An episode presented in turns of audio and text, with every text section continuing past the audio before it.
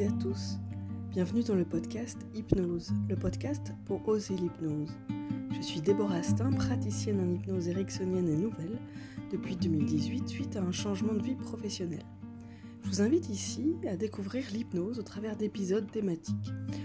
Le format, des explications sur le thème du jour, un invité la plupart du temps pour y voir plus clair grâce à son expérience ou son expertise, puis généralement une courte séance d'auto-hypnose.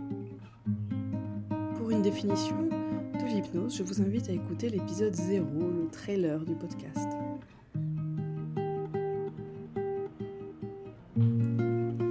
Aujourd'hui, je vous propose un thème un peu différent, celui des constellations familiales et systémiques. Quel rapport avec l'hypnose, me direz-vous? Et puis, qu'est-ce que cela signifie des constellations familiales?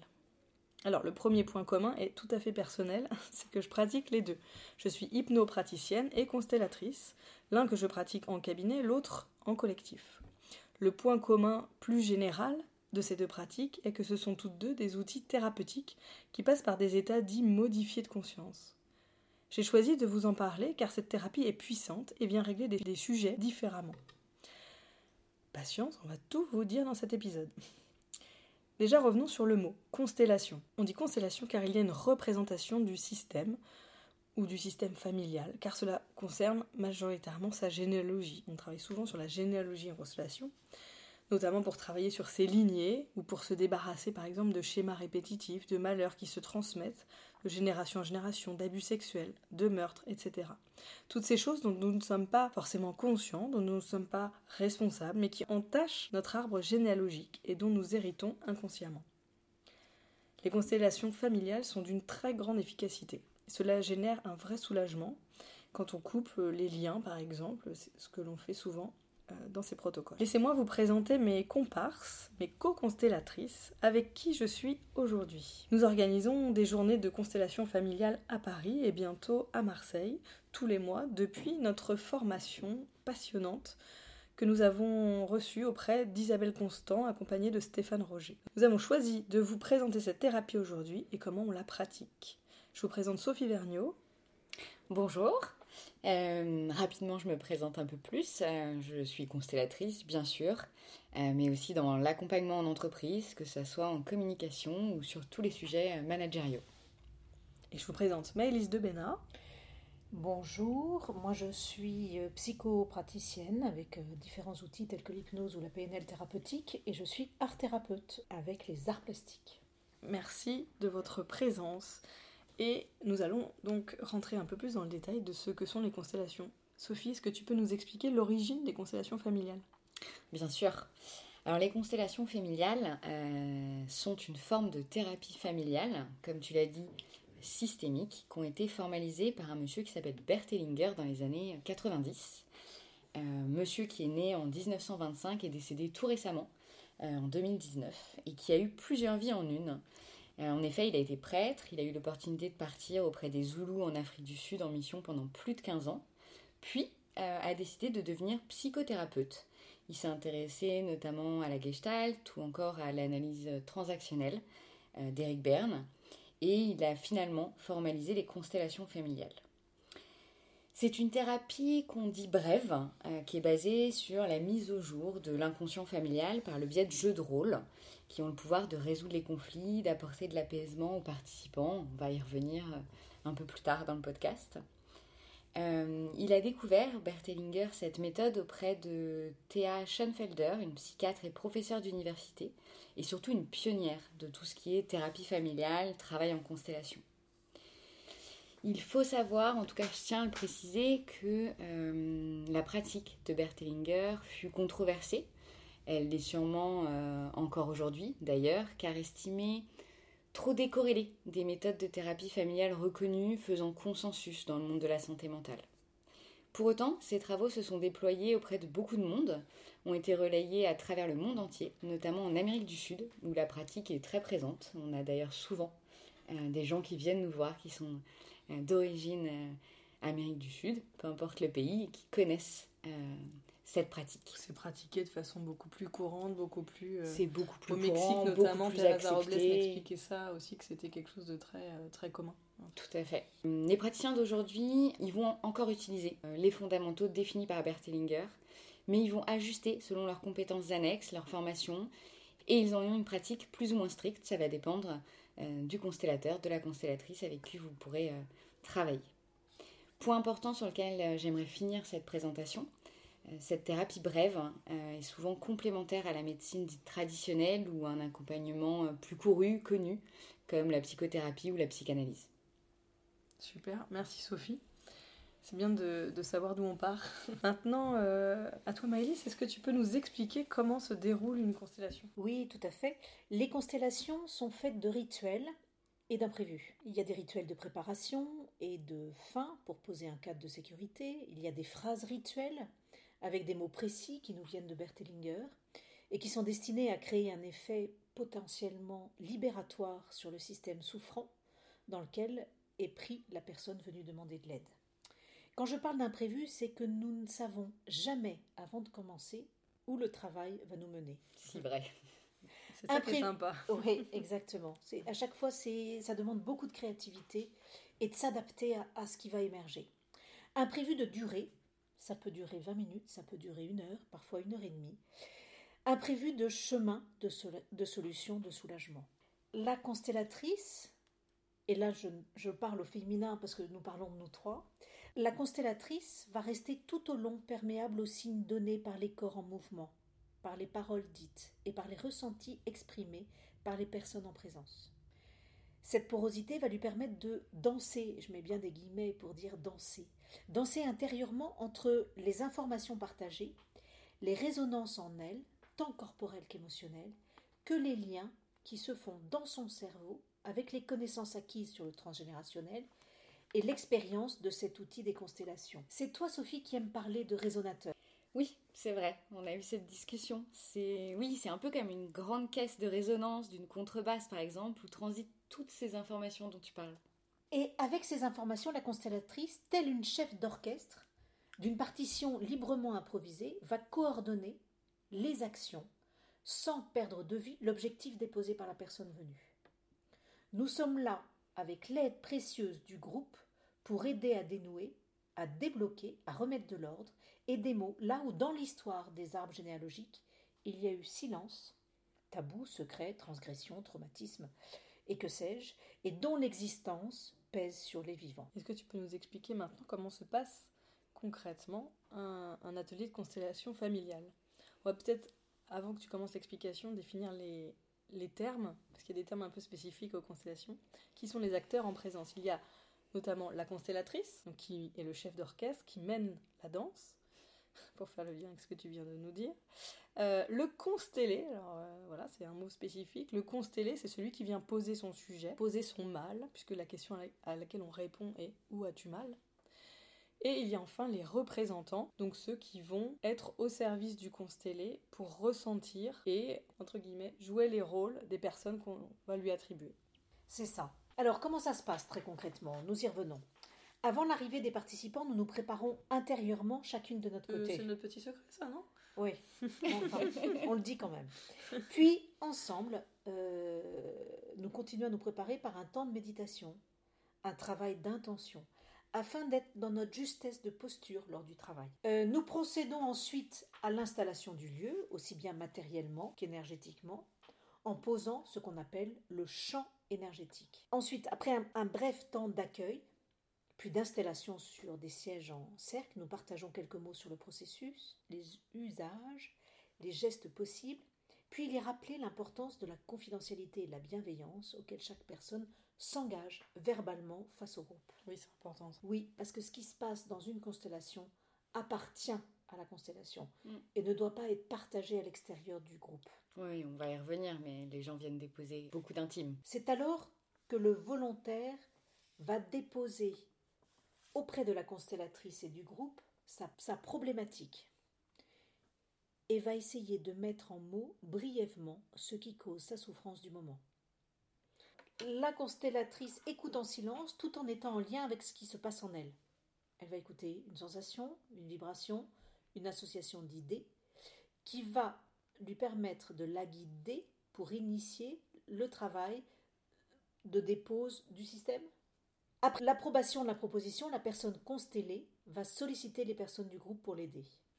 Elle en choisit une pour la représenter elle-même, et ensuite d'autres si nécessaire, pour jouer, et là je mets bien entre guillemets, jouer les rôles des personnes de son histoire personnelle, ou ceux des archétypes dont on aurait besoin, tels le féminin sacré, le masculin sacré par exemple. C'est vrai que représente, les représentants ne sont pas toujours des personnes. Ça peut être effectivement soit des archétypes, soit des. Euh, un mâle, des acouphènes. Un mâle, ou ça peut être tout simplement aussi, et ça c'est toujours très intéressant, le ce qui bloque.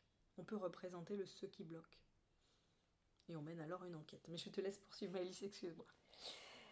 Un par un, les représentants missionnés vont être disposés au centre du cercle, à l'endroit choisi par le ou la constellée, qui ensuite va aller s'asseoir pour rester dans l'observation. Et là, la constellation arrive dans sa phase active. Les représentants vont être interrogés un à un par la constellatrice et ils vont partager à voix douce leurs ressentis corporels, leurs ressentis émotionnels, les images et les paroles qui émergent dans l'instant. C'est le temps de l'écoute, c'est le lieu d'expression de ce qui n'a pu être dit, avoué, exprimé librement. Et dans une posture d'empathie, la constellatrice va favoriser, par ses mots, afin qu'advienne la parole, l'expression des sentiments ou des regrets, que les places de chacun soient remises en ordre dans l'histoire d'une famille, par exemple, et que l'amour se remette à circuler entre les personnes. C'est un processus qui peut être long et difficile à traverser. Pourtant, nous voyons sous nos yeux tout un chemin d'apaisement qui arrive pour chacun des membres du système. Et là, c'est en tout cas le but, euh, le but visé. Le but visé, exactement. Alors, autant au début, la personne constellée était en observation, autant vers la fin de la constellation, nous réintroduisons, nous lui proposons d'être réintroduite au sein de la constellation, où elle va reprendre sa place afin qu'elle vive, ressente et reçoive toutes les énergies de changement qui viennent de se mettre en place grâce à ses représentants. Et enfin, afin qu'elle puisse prendre sa part de responsabilité dans sa vie future qui s'ouvre à elle. C'est là que c'est un peu magique. En tout cas, vu comme ça, ça paraît un peu magique. C'est magique et c'est mystérieux. Cet inconscient collectif, ou ce champ qui sait, comme on dit en, en termes de constellation, qui se dévoile au travers des mots et des ressentis des représentants. Et je pense que tu peux valider avec moi, Déborah, mhm.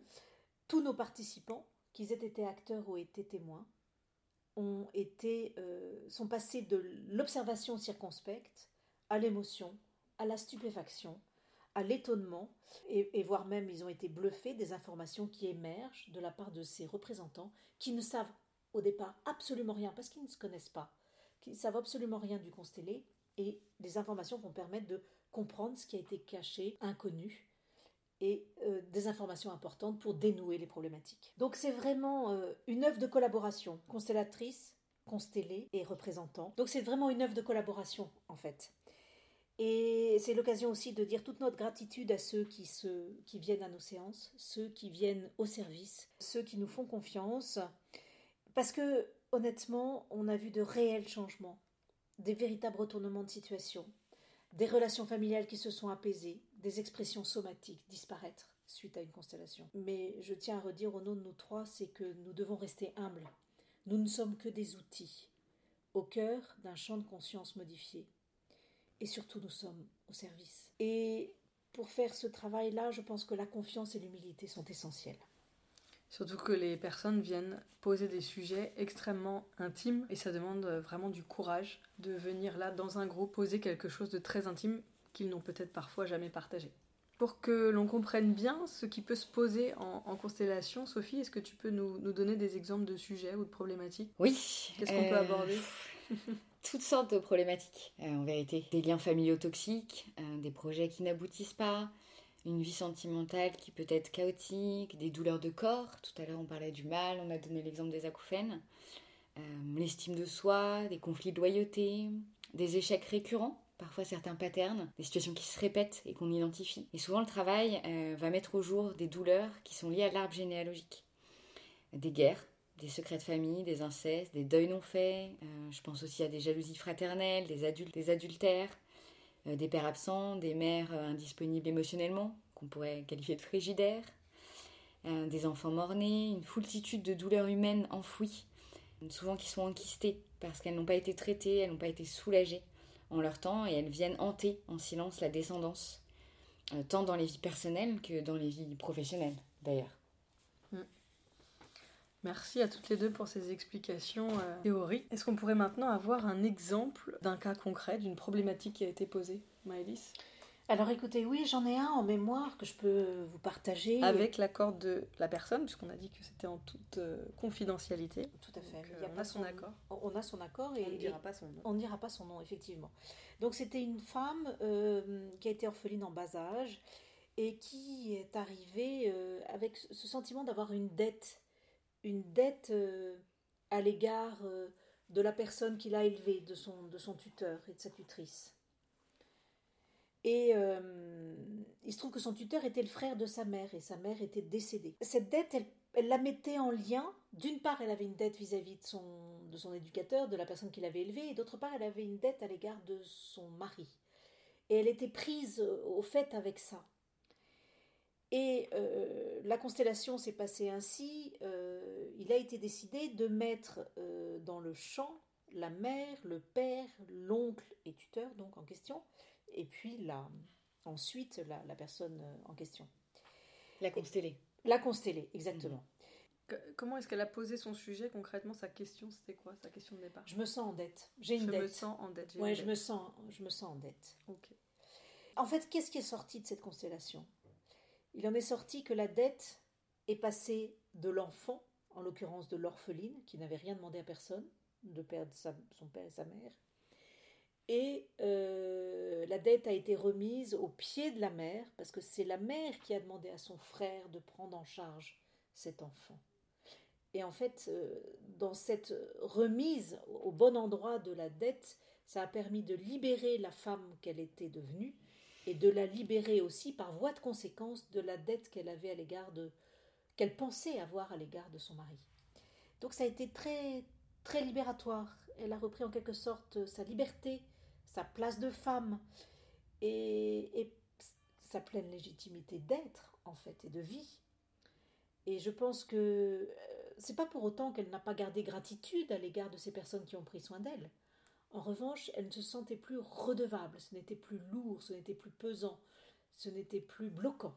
Hmm. Donc ça, Mais finalement, ça ne lui appartenait pas. Ça a été euh, l'appropriation de cette dette.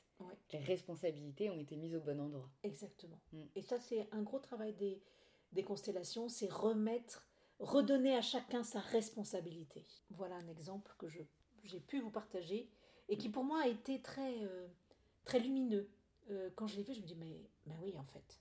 Et quand on est enlisé dans un sujet comme ça, on a besoin de tiers et d'accompagnateurs pour comprendre et remettre les choses à leur place. Merci pour ce partage. C'est effectivement parlant de voir euh, des cas concrets, de, de, comprendre. Donc merci à toutes les deux pour euh, ces explications concrètes qui permettent vraiment de, de mieux décoder cet outil. En tout cas, j'espère que c'est plus clair pour vous qui nous écoutez. Mais néanmoins, rien ne vaut de l'expérimenter. Hein. Il se passe tellement de choses, tellement de ressentis, c'est tous les gens qui viennent pour la première fois euh, voilà, sont, assez euh, bluffés par ce qu'ils peuvent euh, expérimenter, ressentir. Maëlys, on, va maintenant partir sur des sujets un peu plus perso, de savoir pourquoi toi tu as choisi cet outil, pourquoi tu l'aimes cet outil. Je l'aime parce que je l'ai expérimenté pour moi-même une première fois, et ça a été tellement évident, tellement enthousiasmant les changements qui ont, qui ont suivi et j'étais dans un tel état d'excitation au moment où je voyais la chose euh, dans cette journée se dérouler sous mes yeux. Je me suis ce truc-là, je veux l'apprendre en fait, parce que j'ai été particulièrement sensible aux au, ressentis euh, corporels, aux énergies qui circulaient, que je me suis dit, ce truc-là, je, je, veux le faire, je veux apprendre à le faire. Et donc je suis partie euh, à la suite de cette première expérience en formation, et ça a été un, ça a été à chaque fois quelque chose d'enthousiasmant, on nous a appris la justesse du positionnement, on nous a appris le respect des personnes, on nous a appris euh, voilà ces phrases rituelles dont on vous parlait et qu'on n'a pas pu vous partager parce qu'il y a tant à dire sur les constellations. Et, euh, et du coup, euh, à la suite de ça, c'est vraiment très... Je suis très heureuse de faire des constellations. C'est mm. vraiment quelque chose qui me plaît beaucoup et, et, la compagnie de vous deux fait que nous sommes un trio très complémentaire dans notre manière de faire. Et c'est à chaque fois un cadeau. Un cadeau de, de rencontrer ce groupe, de voir ce qui peut se dénouer et de voir notre complémentarité à l'œuvre. Mmh, merci. Toi, Sophie, comment tu es venue à cet outil? Qu'est-ce qui, qu'est-ce qui t'anime dans les constellations familiales? Eh, bah, Comme vous, je suis venue à cet outil, du coup, on va en reparler, mais il y a 5 ans maintenant déjà. Euh, C'était une époque de ma vie où euh, j'étais en exploration euh, de moi, de mes aspirations personnelles, professionnelles. Euh, et j'étais très ouverte à cette époque-là à la découverte. Je le suis toujours, mais de façon un peu plus ajustée, un peu plus modérée.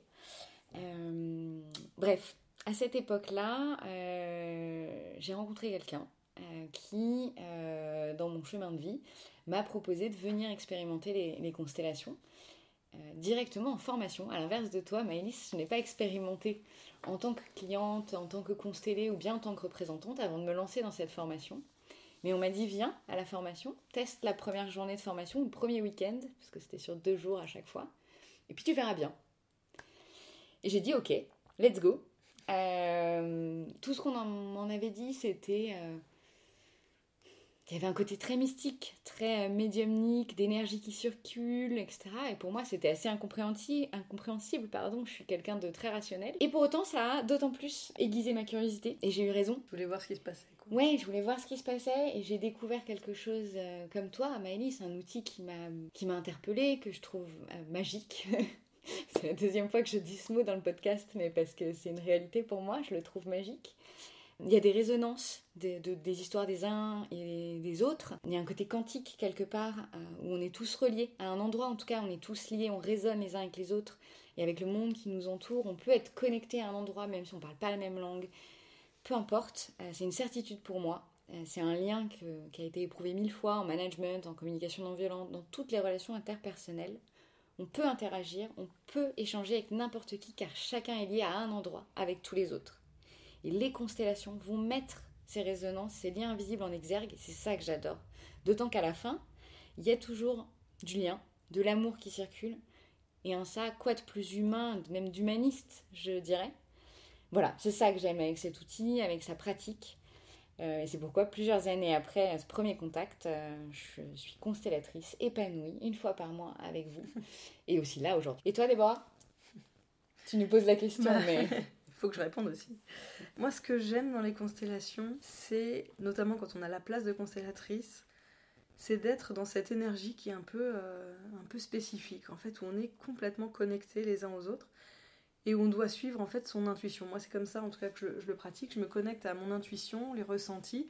On a parfois aussi des fulgurances pendant les constellations où tout de suite on comprend ce qui se passe, on comprend ce qui se joue et et voilà, et c'est se laisser guider finalement par ce ressenti pour mener à bien la constellation, sentir la direction et emmener la personne qui pose là un sujet vers ce qui peut l'aider. Donc euh, ça, c'est c'est extrêmement euh, satisfaisant de pouvoir mener cette danse voilà, et de voir comment ça bouge. Alors parfois ça bloque, mais euh, voilà, de voir jusqu'où on peut aller, jusqu'à où ça peut se libérer pour la personne.